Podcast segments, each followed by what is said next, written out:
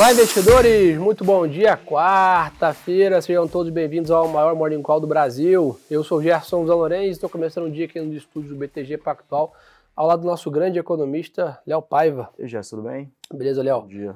Vamos lá, pessoal. Como a gente já tinha adiantado, a agenda começa a ganhar corpo ao longo da semana. Né? Então, hoje temos uma bateria importante de dados para monitorar nos Estados Unidos, né? além de as notícias aí que o teto da dívida aparentemente segue para ser é, votado aí na Câmara é, depois de ser aprovado na comissão por sete votos né, a seis, nessa, na, teve maioria, então vai agora para votação.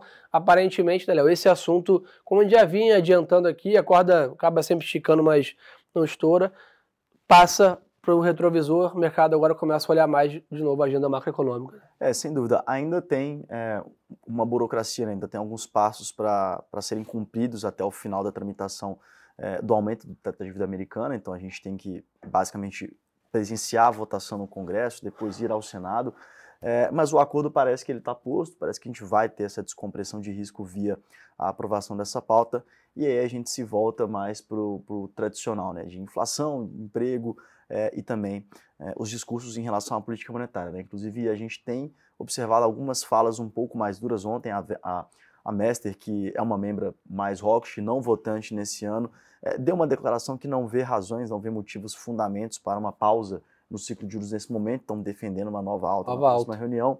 É, então a gente volta com esse, é, com esse noticiário mais relacionado à política monetária nesse momento.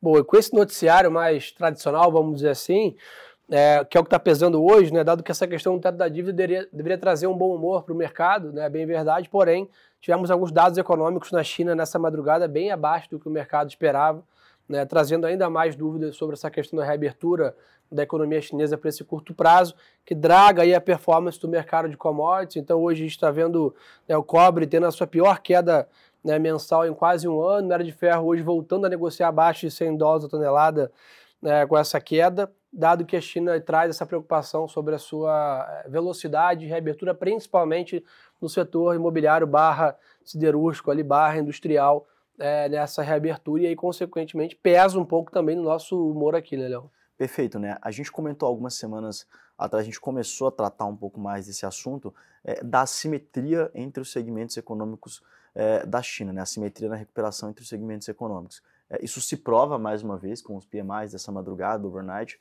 é, e aí o ponto importante aqui, né? Pode ser que seja é, um gatilho importante para que o governo chinês comece a pensar em estimular mais o segmento industrial com mais celeridade. Né? Acho que isso é importante aqui. Então, é, pode ser um estímulo também ao governo chinês é, começar a propor novos estímulos, então isso pode ser um vetor positivo, mas mais à frente. Acho que naturalmente nesse momento é um viés mais negativo que conforma essa queda, é, principalmente nas commodities metálicas. Boa, então nesse cabo de guerra aí, entre um lado mais otimista aqui do lado dos Estados Unidos com essa questão do teto da dívida aí, o mercado asiático um pouco mais pessimista, o mercado abre lá fora com poucas variações hoje, né? O S&P ali com 0,3 de queda, a Europa com 0,2, né? A Ásia naturalmente um pouco mais negativa pelos fatos que a gente comentou, mas um mercado mais misto hoje também, claro, esperando essa bateria nova de dados que saem daqui a pouquinho. Então temos o PMI né, de Chicago às 10h45 de maio, às 11 horas o indicador Jolts né, de abertura de vagas de emprego de abril e o livro bege né, às 15 horas é, também nos Estados Unidos. Então, mercado amanhece com mixed feelings aí com esses mercados no overnight e também um pouco mais em compasso de espera com essa grande bateria de dados ao longo da manhã, né, Léo? E até nessa direção, né, o Carlos Araújo perguntou aqui pra gente é, se o Nasdaq ele vai continuar subindo. Eu acho que esse assunto da política monetária ele é intimamente relacionado ao viés de alta da Nasdaq, né? Naturalmente, a gente viu as companhias gerando bons resultados, também é o otimismo em relação é, a pautas estruturais como inteligência artificial, segurança da informação, fizeram com que a gente tivesse é, um movimento de alta expressivo de recuperação no Nasdaq e também no S&P. A gente presenciou isso é, nas últimas semanas, vai continuar subindo, depende bastante é, de como vai ser, como vai se dar o desenvolvimento em relação à política monetária e todos esses dados que o Gerson comentou são bastante importantes. Né? Com destaque para o JOLTS, é um relatório que usualmente no passado não tinha tanta relevância, só que nesse momento, depois da pandemia, ganhou anos, bastante também. Ganhou muita relevância. Né? A gente começou a olhar com muito detalhe esse relatório que é basicamente o número de vagas abertas no mercado de trabalho privado norte-americano. E aí a gente faz uma relação, né? Pessoas desempregadas versus vagas abertas. Hoje a gente tem algo mais próximo de 1,7 vaga por trabalhador desempregado. É, é, quase que eu quero emprego, eu consigo emprego, né? Salvo algumas fricções regionais é, e dificuldade também de É o famoso pleno emprego. Mas é uma situação é, é, de praticamente pleno emprego aqui, né? É um mercado de trabalho muito apertado e, por consequência, mercado de trabalho mais apertado, salários mais altos, mais pressão de demanda, mais inflação, o juro deveria subir mais. Se o juro sobe mais, quando a gente vai para a Nasdaq, principalmente que ela é, é, composta por empresas com a duration mais longa, né? basicamente o valor da companhia está mais no longo prazo, a gente desconta, desconta né, esse valor a valor presente e aí a gente tem que é, utilizar uma taxa mais elevada quando o juro sobe. Aí valeria menos. Então isso, é, intimamente aqui mais processualmente falando, intimamente faria com que a gente tivesse uma Nasdaq ou em processo de queda ou estabilização. Então depende muito do ciclo de juros. E um ponto importante nessa leitura da Nasdaq, né, a gente sempre gosta de, de alertar, né, olhar um índice só né, por si, né, pode ser trazer uma leitura um pouco míope às vezes. Né? Só para vocês terem uma ideia, né, quase 90% da alta do Nasdaq recente é explicada pela performance de oito ações. É isso porque basicamente você está vivendo essa temática de inteligência artificial lá fora e você tem ações com grande peso no índice. Né? Você pega as empresas de trilhões de dólares né, de market cap, você tem uma performance de 10, 15% de alta no meio dessa ação, ela é capaz de, de trazer todo o índice junto. Então é sempre importante fazer a segunda derivada, que é entender melhor se é uma performance estrutural de toda a economia ou de setores específicos. Essa performance recente é de um setor específico, então não é para eventualmente, ah, Nasdaq está próximo da máxima histórica, o S&P então está num baita bull market lá fora, com uma grande tendência de alta sem fatores de risco. É completamente diferente a história, tem um setor específico que é muito relevante para o peso do índice, uma grande performance, mas é bem verdade também que tem todos esses fatores de juros e, e mercado de trabalho apertado e preocupação de uma possível recessão nos Estados Unidos também no, na mesa para a gente analisar, né, Léo? É perfeito. A gente tem que olhar todas as composições aqui dos índices para poder realmente entender é, o, que, o que, que a gente está ditando alta, né? Movimento de alta, setores, se é um play de beta, então se é basicamente todas as companhias subindo como um todo, uhum. se é realmente setorial, como já se explanou muito bem, acho que não tem até muito mais a adicionar. Esse é o play e ficar de olho em relação à política monetária. Esses setores mais ligados à tecnologia, à inteligência artificial, pautas estruturais seguem como vencedores. Vale ressaltar, né? inclusive o nosso time de Equity Research via a carteira de BDRs vem pautando esses temas é, em relação à inteligência artificial, a NVIDIA, que foi uma alta. E vem capturando é, bem Muito relevante. Eles capturaram, então, com a, com a, NVIDIA na carteira é, desde maio do ano passado, se eu não me engano, então capturaram todo esse movimento de alta. É, então acho que é bem interessante também para quem gosta desse tipo de ação, de companhia, de pauta, também dar uma olhada na carteira de BDR do time de Equity Research. Boa. Nessa linha, pessoal, o dólar está ganhando um pouco de força lá fora hoje, então um dólar mais forte, desses Y estão subindo 0,4, nessa linha de mercado ainda talvez com esse discurso mais duro, que o Fed pode subir mais juros do que na média aqui defende bem o dólar. Ontem essa performance do dólar aqui no Brasil também né, explicada a parte por isso. E a gente está vendo, como já comentei, o mercado de commodities é o grande destaque negativo, o petróleo cai 2%, negociando a 73 dólares aqui o Brent, 68 dólares o WTI, e o minério de ferro, cobre, prata, níquel, os demais né, commodities metálicas também sofrendo bastante com essa perspectiva de China é, nessa linha.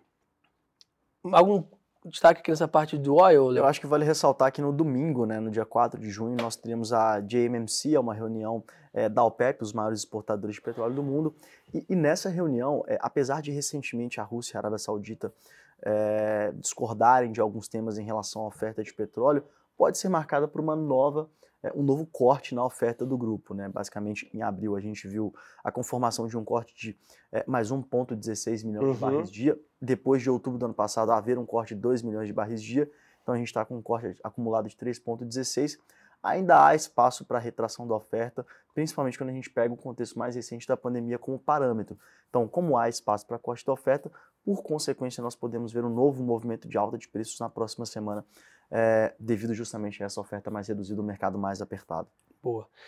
É, nessa linha, pessoal, o Bitcoin também apresenta hoje um dia é, de realização ali, caindo 2,5%, mas aí bem lateralizado nesses 27 mil dólares, que a gente já veio comentando com vocês aqui já algumas dezenas de semanas aqui, o Bitcoin está bem flat nessa, nessa banda entre 25 e 30 mil dólares acho que aguardando essa precificação final do Fed aqui, como nós comentamos, sobre juros e realocação estratégica nos portfólios.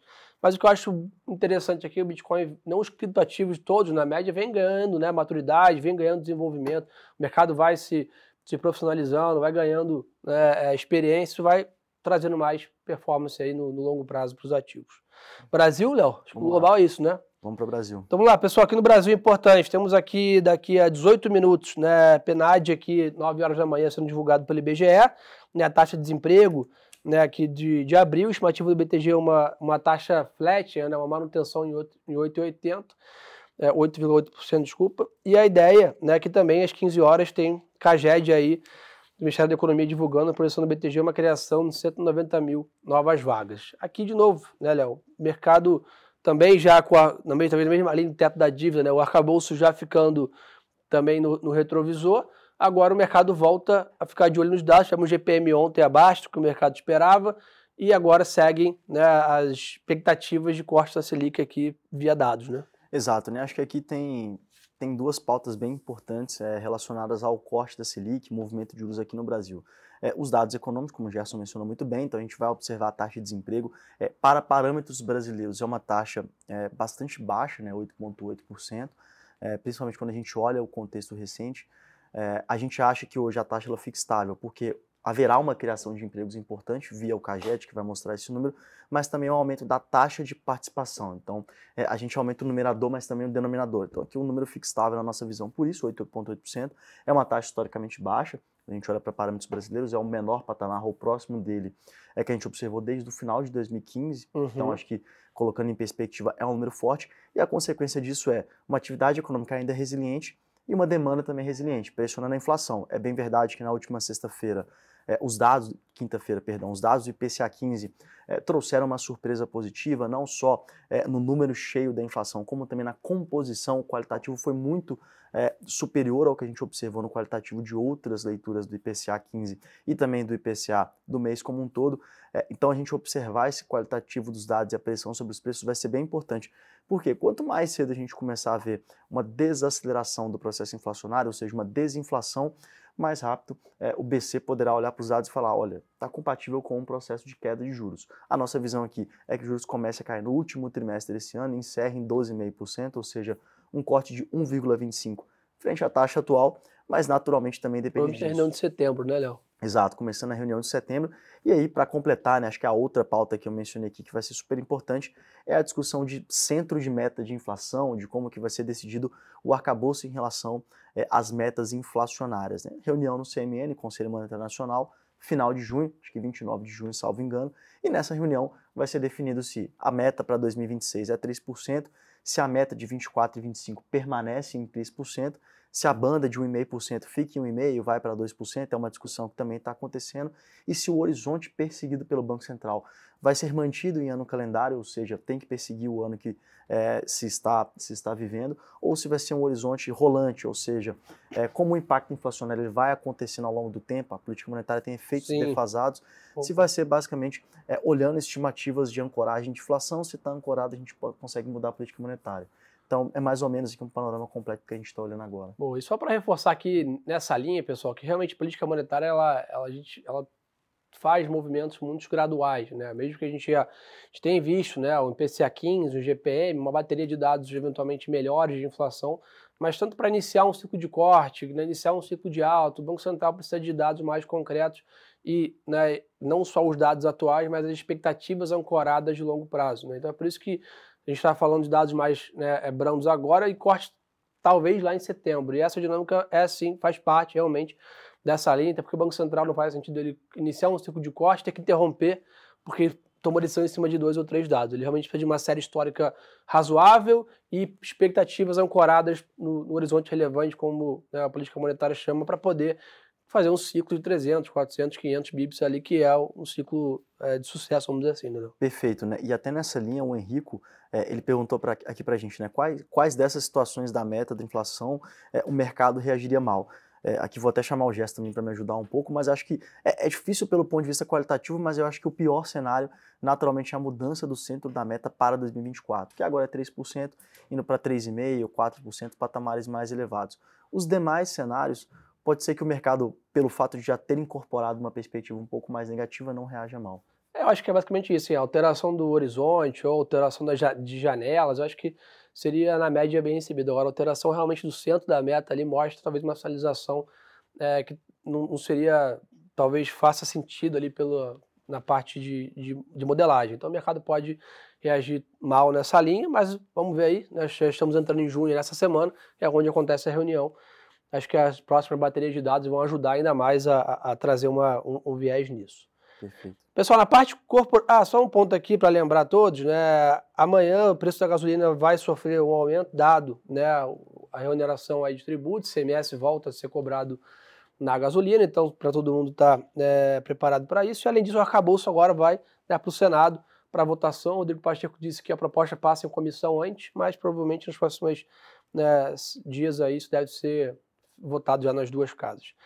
Na parte corporativa, pessoal, o único é, destaque aqui é a Vibra anunciou Augusto Ribeiro como CFO da companhia e Clarissa Sadoc como VP aí de executiva de energia renováveis e ESG. Aí, além disso, a Eletrobras celebrou o contrato de compra de participação da CEMIG GT é, e passou a deter 100% aí da companhia. Então, acho que isso é um pouco da parte corporativa, temporada de balanços né, já finalizado, temporada de M&As e mercado ainda mais mercado de capitais ainda mais fechado aqui no Brasil, né? temos alguns follow-ons saindo, como foi da Smart Fit nessa semana, mas poucas notícias aí sobre IPOs ou até fusões e aquisições.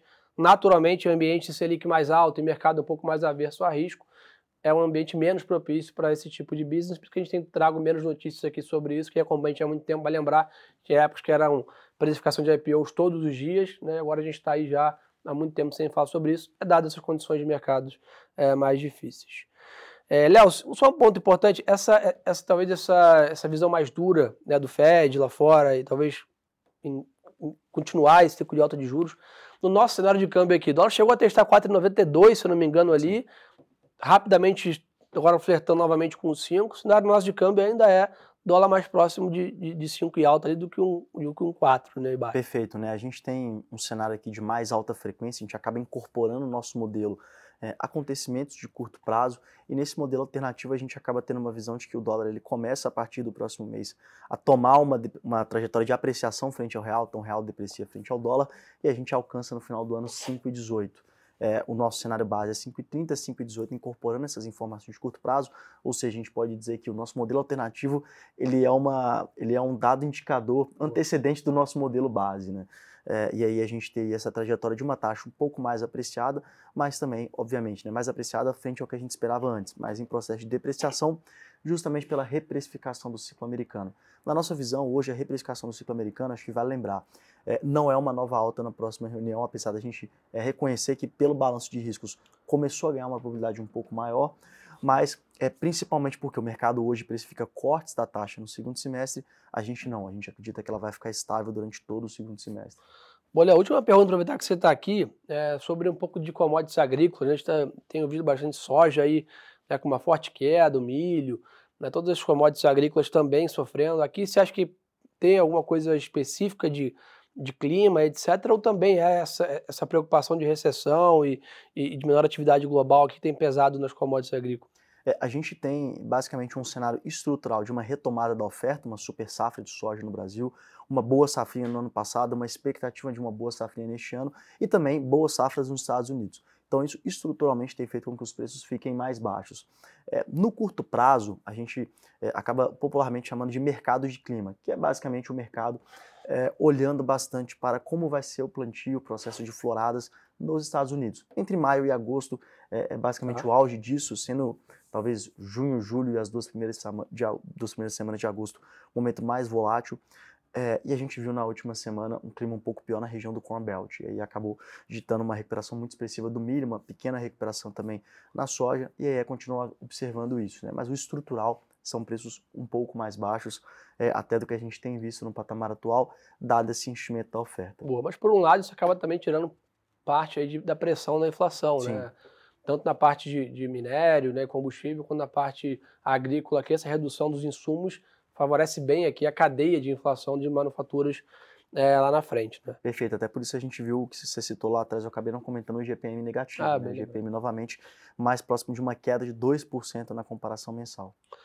Boa, turma, acho que o resumo da ópera é esse, então o mercado amanhece levemente negativo, com essa pressão vinda mais da China com dados é, frustrantes aí no overnight, porém uma, uma manhã grande bateria de dados aqui nos Estados Unidos que podem tranquilamente inverter essa performance, então tensão redobrada nos dados aqui no Brasil também, né, dados aqui econômicos pela manhã, de olho em Brasília, claro, né, com o noticiário da parte política.